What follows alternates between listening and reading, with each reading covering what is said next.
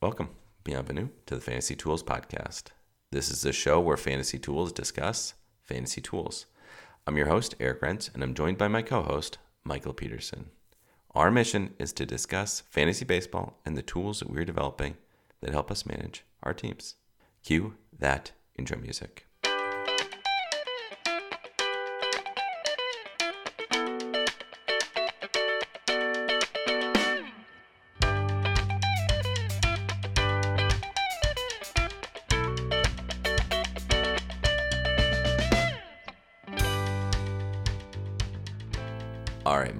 First topic here. As I sometimes do, I was scrolling through Twitter looking at uh, at all my random fantasy baseball and baseball people that I follow, and I saw a tweet that I, I really liked, and then I was like, this is so good, we should probably talk about this on the pod. So down on the farm, at down on the farm 12, tweeted, here is a look at drafted war by all organizations since 2010. Astros in the lead by quite a bit. The Angels, Tigers, and Yankees have accumulated the least amount of value through the draft. Angels are not last, as I previously tweeted, but they are pretty close to last. Let me describe this graph to you. So, this is WAR totals by organization for drafted player. Organizations are on the x axis, wins above replacement, FanGraphs, so cumulative on the y axis for players drafted since 2010. I mean, this sort of tells you what we've been talking about on the minor league systems. Like, who do we trust? Well, if if they're in the Astros system or the Baltimore system or the Marlins system or the Blue Jays system or the or if they were drafted yeah. by the Mets. Now, yeah. remember, drafted by the Mets, not necessarily in the system. Don't trust that. Um, those players end up amounting to something. And if they're if they got drafted by the Tigers, the Yankees, the Angels, and stay in that system?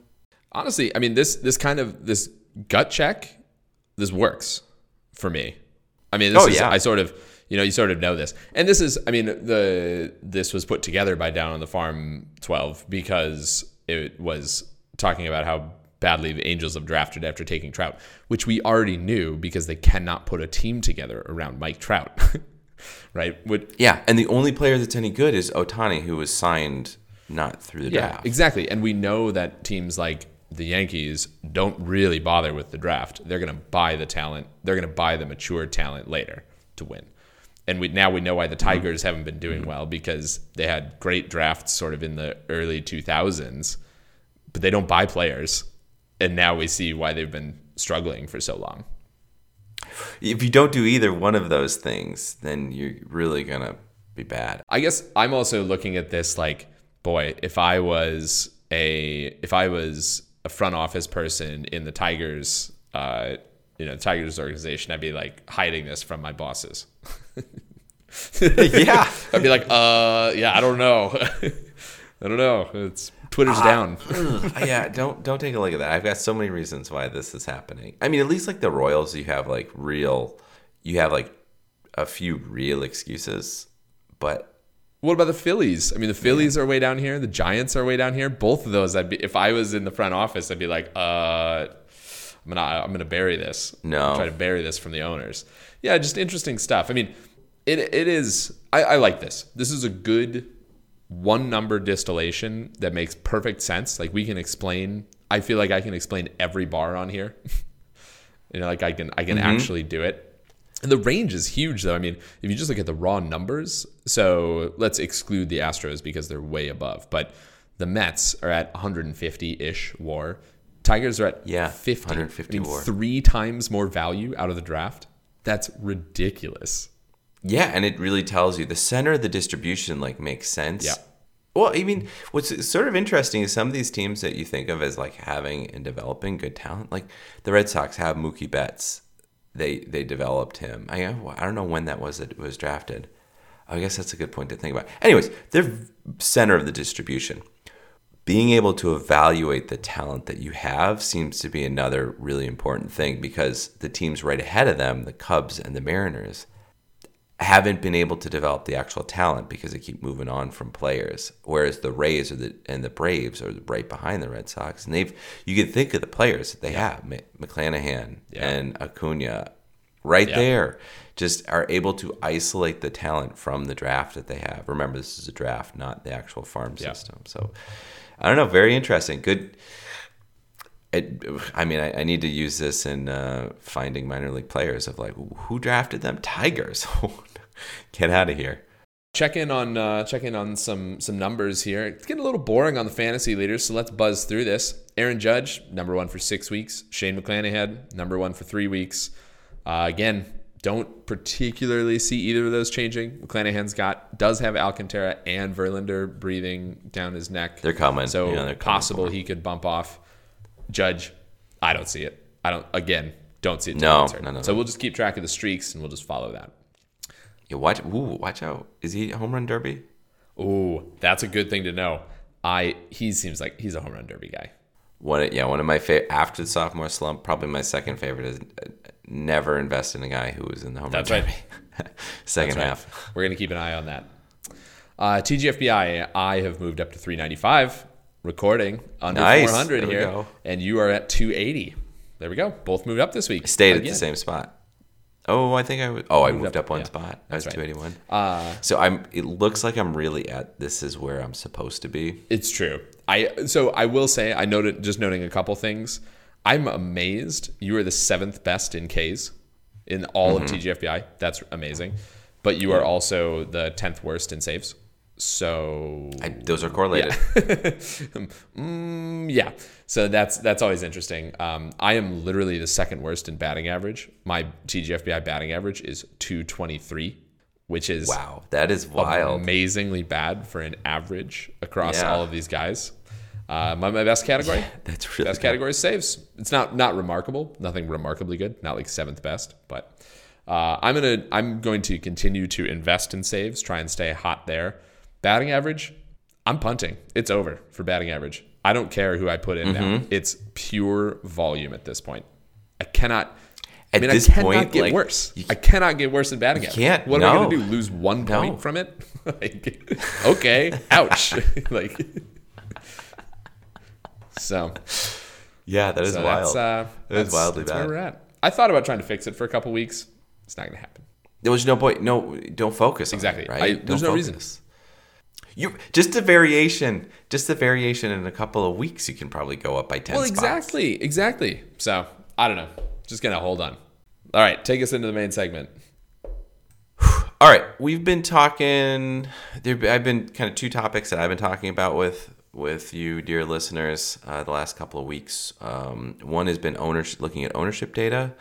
Um, we've done some retooling this year to get ownership data from um, FantasyPros. We'd usually we'd been using CBS, but now we're using FantasyPros for that.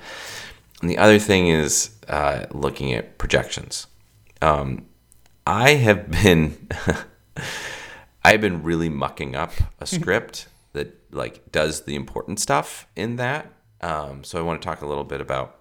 Um, it, it's a rat's nest. It sort of looked like a C-3PO at the end of of um, Empire Strikes Back when he's covered in wires. is basically what the script Sure. looked like.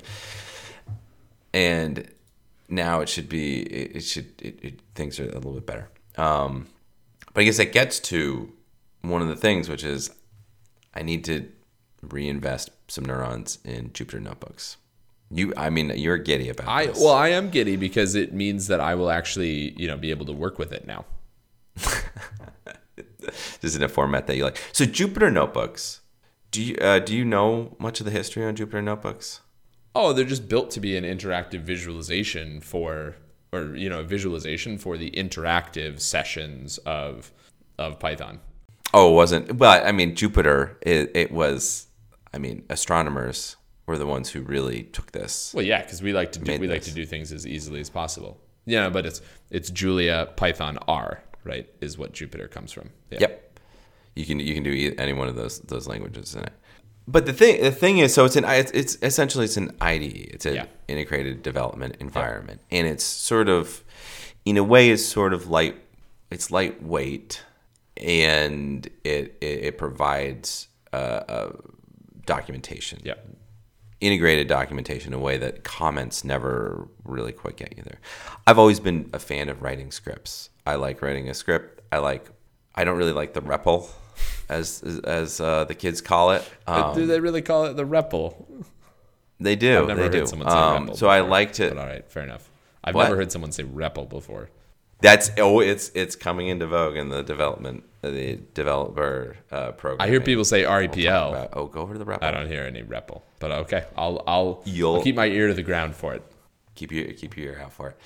Um, but I like to I like to write a script and work through the console it together. Um, unfortunately, at work, I now will have to to be able to have an IDE that allows me to see data frames. I will have to develop in in uh, with Jupyter notebooks in VS Code though, so not even in the native. Uh, not not even like the way that most people will use Jupyter notebooks. They'll they'll go through their web browser to, to do the development. That's very interesting. Okay, it's an unex- Mm-hmm. unexpected little wrinkle. Yeah. Yep. Because the key is for a data scientist, you need to be able to see a data frame. You need to be able to see the tables that you're working with. You need to know, like, is have I populated this with all strings? Is this right? You know, just be able to quickly look and then go back. And that's not something that I could do in any other the, the development environments options. This is this is just like this is just like when I didn't want to adopt pandas in the first place because you're like it's so easy you just inspect it. and you're like, there's got to be a hit. There's got to be a hitch. And it's like, yeah, it sometimes takes a little bit longer, but it's Yeah. worth it. No, I, I understand. I, I get it. There, uh, there, there are just a lot of benefits to being able to do on the fly analysis like this or on the fly like inspection. On the fly inspection, that's like the Yeah. biggest thing. It's like, okay, I need to be in the halfway through the script, something is going wrong. I need to be able to look at the table and see if it's done the thing that I thought Exactly. that it did. That's the whole idea of using Python versus using C sharp. Yep. It's like I want to look at the data. I want to play with the data. That's, I, I I have a system for that. Anyways, sorry, listeners. Hopefully, hopefully we've gotten some of you into data science, and we've exposed some of you to some of the thought processes necessary for doing data science. And this doesn't totally bore you, or you're the manager of someone who uh, who performs data science, and you're able to talk a little bit like, oh, oh, are you going to do that? Well, now, yeah, now they're going to say REPL. It's great. It's great. Yeah.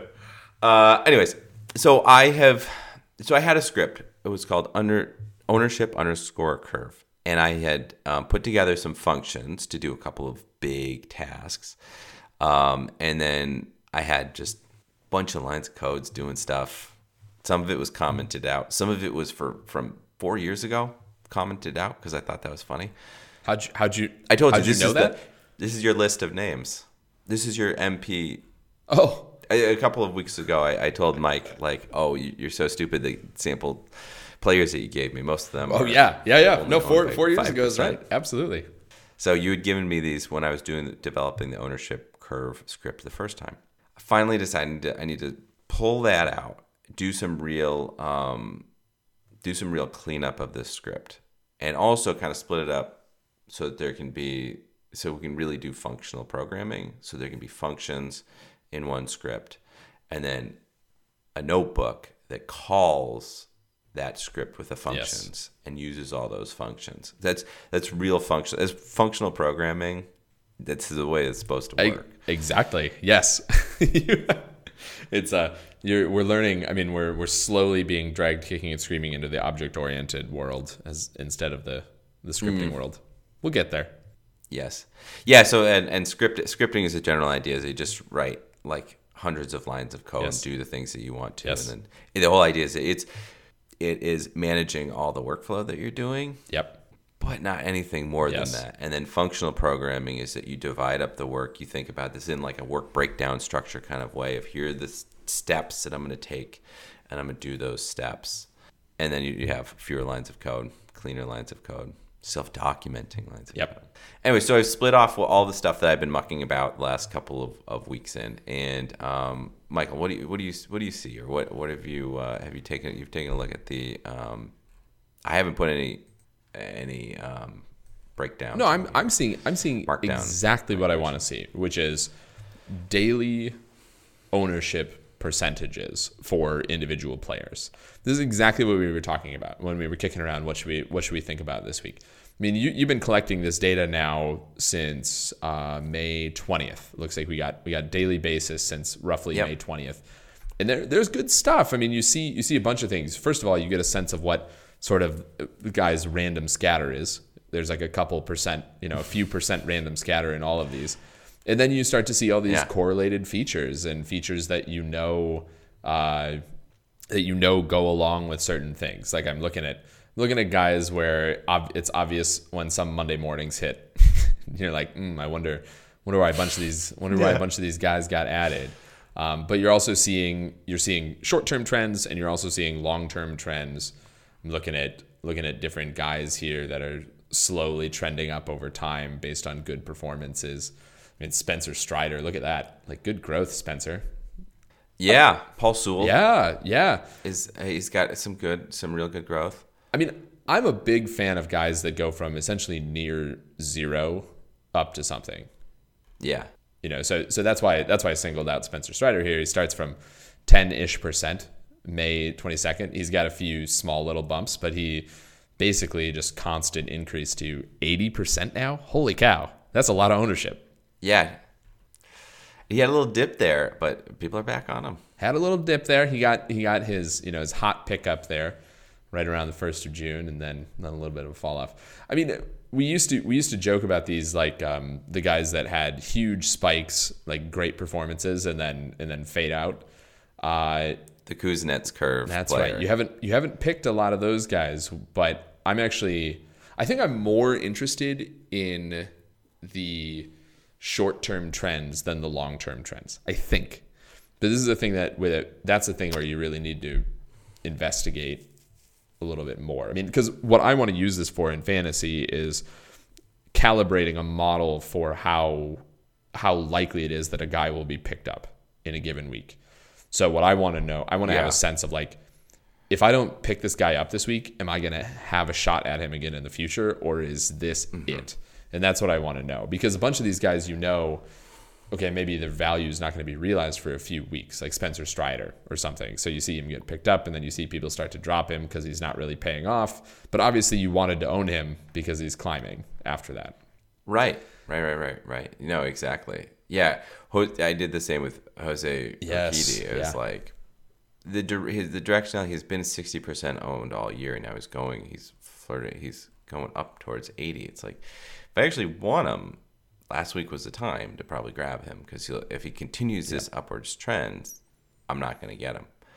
And you'd rather have, you'd rather pick up three or four guys and throw back one or two and have the ones that continue growth rather than only getting the only really highlighting one guy and putting all your eggs in that basket. Yeah, I mean, in a, in a league like in, in a league like TGFBI, where you have a massive number of dollars that you can throw at this at the revolving door players, like you would rather have picked up Isaac Paredes on June fifteenth, Yeah. when he's at zero percent ownership. You can definitely get him for a dollar, and he suddenly shoots to sixty percent ownership. Like he's you're not going to get him for a dollar anymore, and if you can even get him at this point. But it's kind of this question of like, oh, should I have bought should I have bought these low guys and then you know cycle them through? Like same thing, a bunch of these guys that you picked up, like Tyler Wells. Maybe I should have gotten Kyle Farmer early or Brendan Donovan. You've got all these guys that you could definitely get for a dollar, and then you just throw them Yeah, back and just see. if they if they don't realize value after a certain period of time. Yeah, exactly.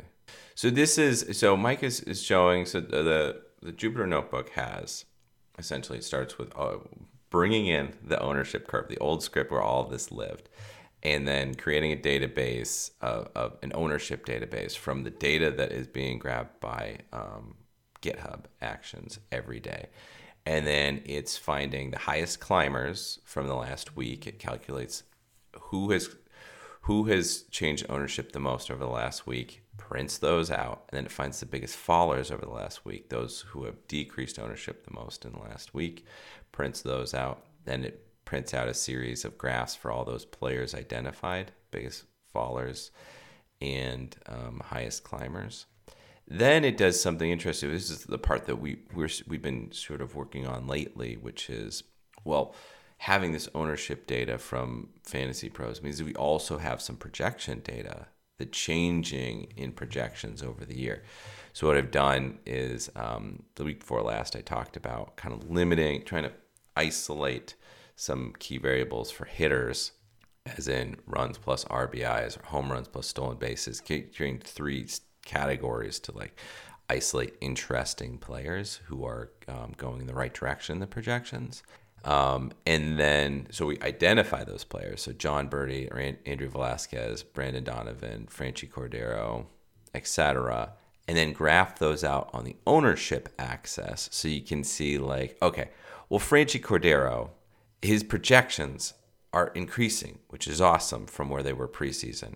Still like less than 10% Yeah, owned. yeah. So if we can still wait for the sample size to grow if we want to. Or and then Brendan Donovan, well, he's had his trajectory of ownership has been up, but all of a sudden it's going back down. So that those projections might be going the other direction. So it's really interesting to see. To, so using ownership as a validation of sort of that uh, that interesting player. So Brandon Drury, if if you have the chance, looks like everything is pointing towards him. Then this guy Julio Rodriguez. Who could that guy be? Do you know him? Who could that guy be?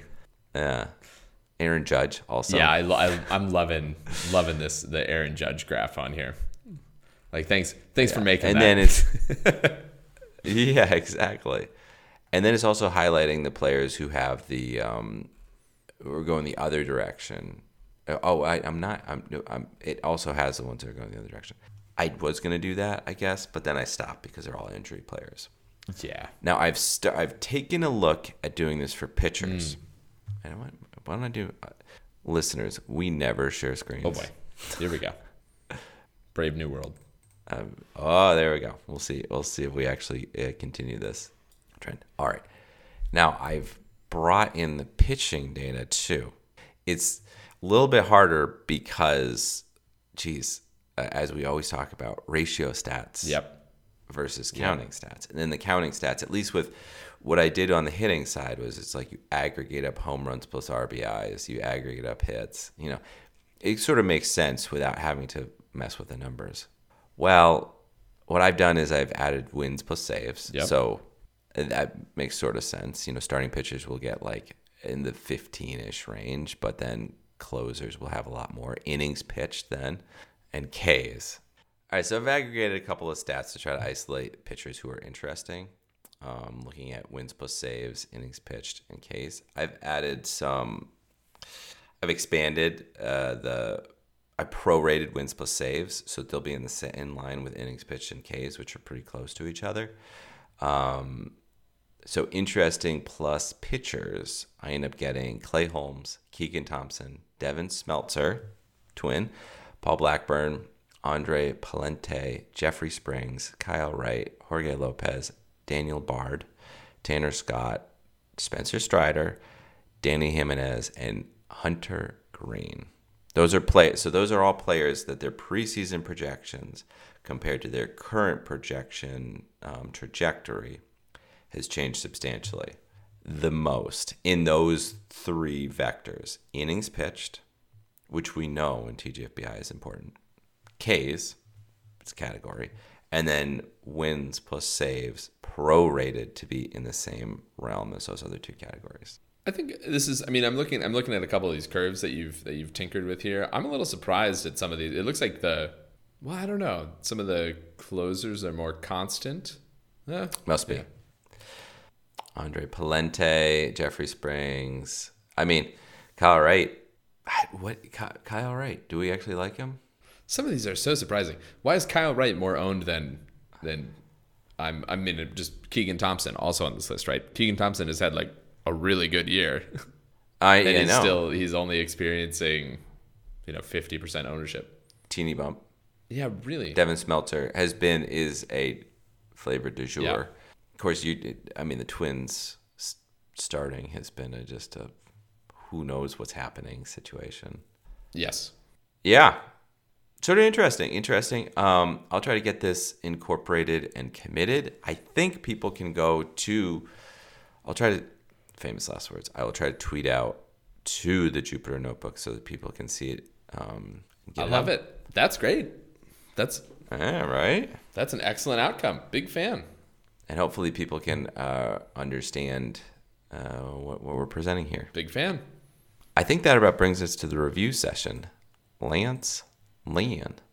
Lance Lynn back from the DL, so this is going to be a little bit of a lackluster read. He's one and one on the season, one win, one loss. uh, with a he's so he started five games. He's got a 5.33 ERA and a 1.33 WHIP. Ouch. He's only pitched 27 innings and he's got 26 strikeouts over that. Uh, that's that's not it's not good for what you wanted to be an easily top 20 pitcher. No, no, no, no. It's not good at all. And you're really hoping that he was out for so long. He's out for a Yeah. long time. That he would come back and be ready to go, and he's not. He's playing himself into shape. It looks like a little bit. He's also struggling. I don't know how much of that is struggling with the injury or just struggling to get. I mean, he went out. He went out on a pretty hefty rehab assignment. I mean, he was on a two week long, two week long mm-hmm. rehab assignment, but he was on the sixty day, sixty day IL. It was a torn tendon. I can't remember. It was where was the tendon that he tore? Do we know? Oh, no knee. idea. Here it is. it says. So he had a knee surgery to repair a torn tendon. It's a lot of weight to put on that knee. Uh, he's a big boy, and he didn't uh, doesn't appear to have laid off the laid off the boxes of cereal, pulling a CC Sabathia in the in the time. I mean, so I actually I watched, you know, I went back to back to the olden days here and watched one of his outings. Happened to be against the Twins this week, big benefit. Uh, you know, five runs over uh, four innings. You were happy about Well, I was that. at well, not not really because they still lost, but uh, but the the Twins, the Twins putting putting up five runs. I mean, he he took he was like forty five pitches deep after two innings. Uh, you don't. I mean, Mm-hmm. Yeah, that's that's problematic. really really problematic. I you know I sort of agree that he's playing himself into shape, but ah, I don't know. Something just doesn't seem something just doesn't seem right. yeah. I mean, I I don't know. Like so he's Well, that's what I'm saying. Is that is the doesn't seem right thing. It seems to me like it's a little bit of playing himself into shape. Not even just playing into shit, like like trying to get his heart rate up and Sure. whatever. No, I'm I'm actually more talking about like playing him into the mid-season baseball form shape. Like, cause there is something about the grind of baseball where you need to kind of have mentally, physically be in it. And you know, some guys just eh, if they miss their regular know, their real yearly ritual of pitchers and catchers and then show up for preseason and then show up for April and then kind of get into the mindset by May and June. It's hard for them. And I guess I should have known this because I did watch Lance Lynn when he was in Minnesota struggle the year that he didn't have his whole spring ready for him the way that it was supposed to be. He's struggled the couple of years where he hasn't had his regular spring routine. But you picked him, but it's kind of. But I mean, yeah, I guess so. Because 2021, he basically they basically had a, a full routine for all intents and purposes, and that's so he's an all star last year, which is why people are are hot on him. His numbers, honestly, though, if you look at this, his numbers weren't that great. I mean, Last yeah, year? he, he starts 28 games, which is fine, but that's not. You know, that's ticky tack missing a few here and there, which you don't love from a fantasy perspective. He's got 176 strikeouts on 157 innings, but he only gets to 157 innings. Mm-hmm. I mean, you do like, obviously, you like a 2.69 ERA. That's great. 1.07 whip. You love those numbers. But those, I think we can say now are anomalously low if you look at just everything he's done over the rest of his career. Yeah, he's. It does look like he's getting a little bit unlucky this year, right now. Well, I mean, I watched I watched the game and he he looked fine on the mound actually. He, you know, a few of his pitches a little outside the zone, fine, maybe he's playing himself back in back into the grind. He did get a little unlucky. Like guys just kind of nailed the gap at the right time, at the right spot. I mean, I, the the White Sox don't appear to be the best fielding team. like watching them I was kind of re- wondering like wait, I thought the Twins were supposed to have a bad Yeah, what is- outfield, and you know, watch watch guys Yeah. bobble balls, and like, ooh, that's not. Don't love don't love to see that in the outfield. Like, what's going on? I think that was part of the theory of the case for Lynn was that it was um, he was going to be on the le- uh, on a league leading team, a team that was going to Right. be contending for the number one spot, in the AL, and he was going to be. Yeah, last year was better than it should have been, but this year he's going to be able to amass. He could maybe he could have been the twenty win pitcher. Yeah, Maybe he could have gotten to two hundred strikeouts, kind of thing, and just you know the injury happened at a bad time in the draft. Sure. I, I guess okay. So you just made a really good point, which is that I think Lance Lynn would be good on a good team, and when he gets on a tried him with the when he, sure when he gets on a less than stellar team, he's he's struggling a little bit. And he's still, you know, it's funny because they were talking on the broadcast about how he's not even the ace for the White Sox anymore.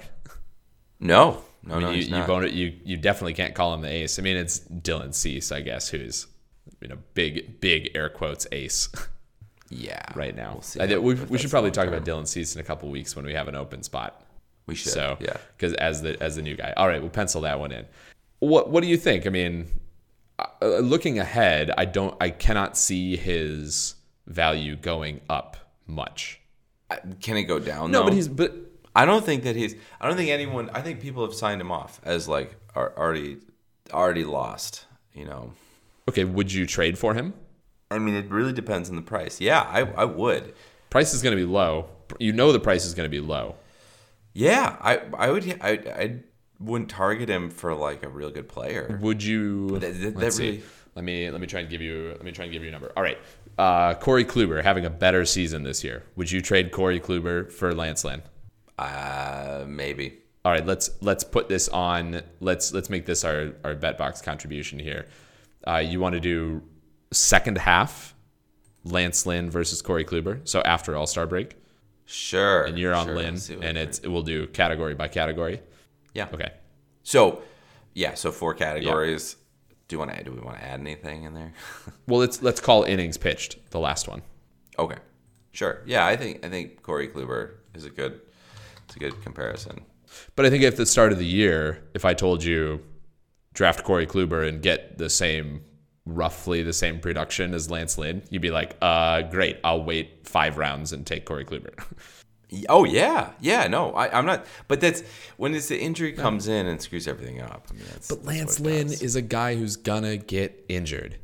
He's Mm-hmm. Yeah, especially as he ages, it's gonna be he's gonna be injured. I mean, he's we're we're in the, roughly the same age bracket as Lance Lynn at this point, and he doesn't.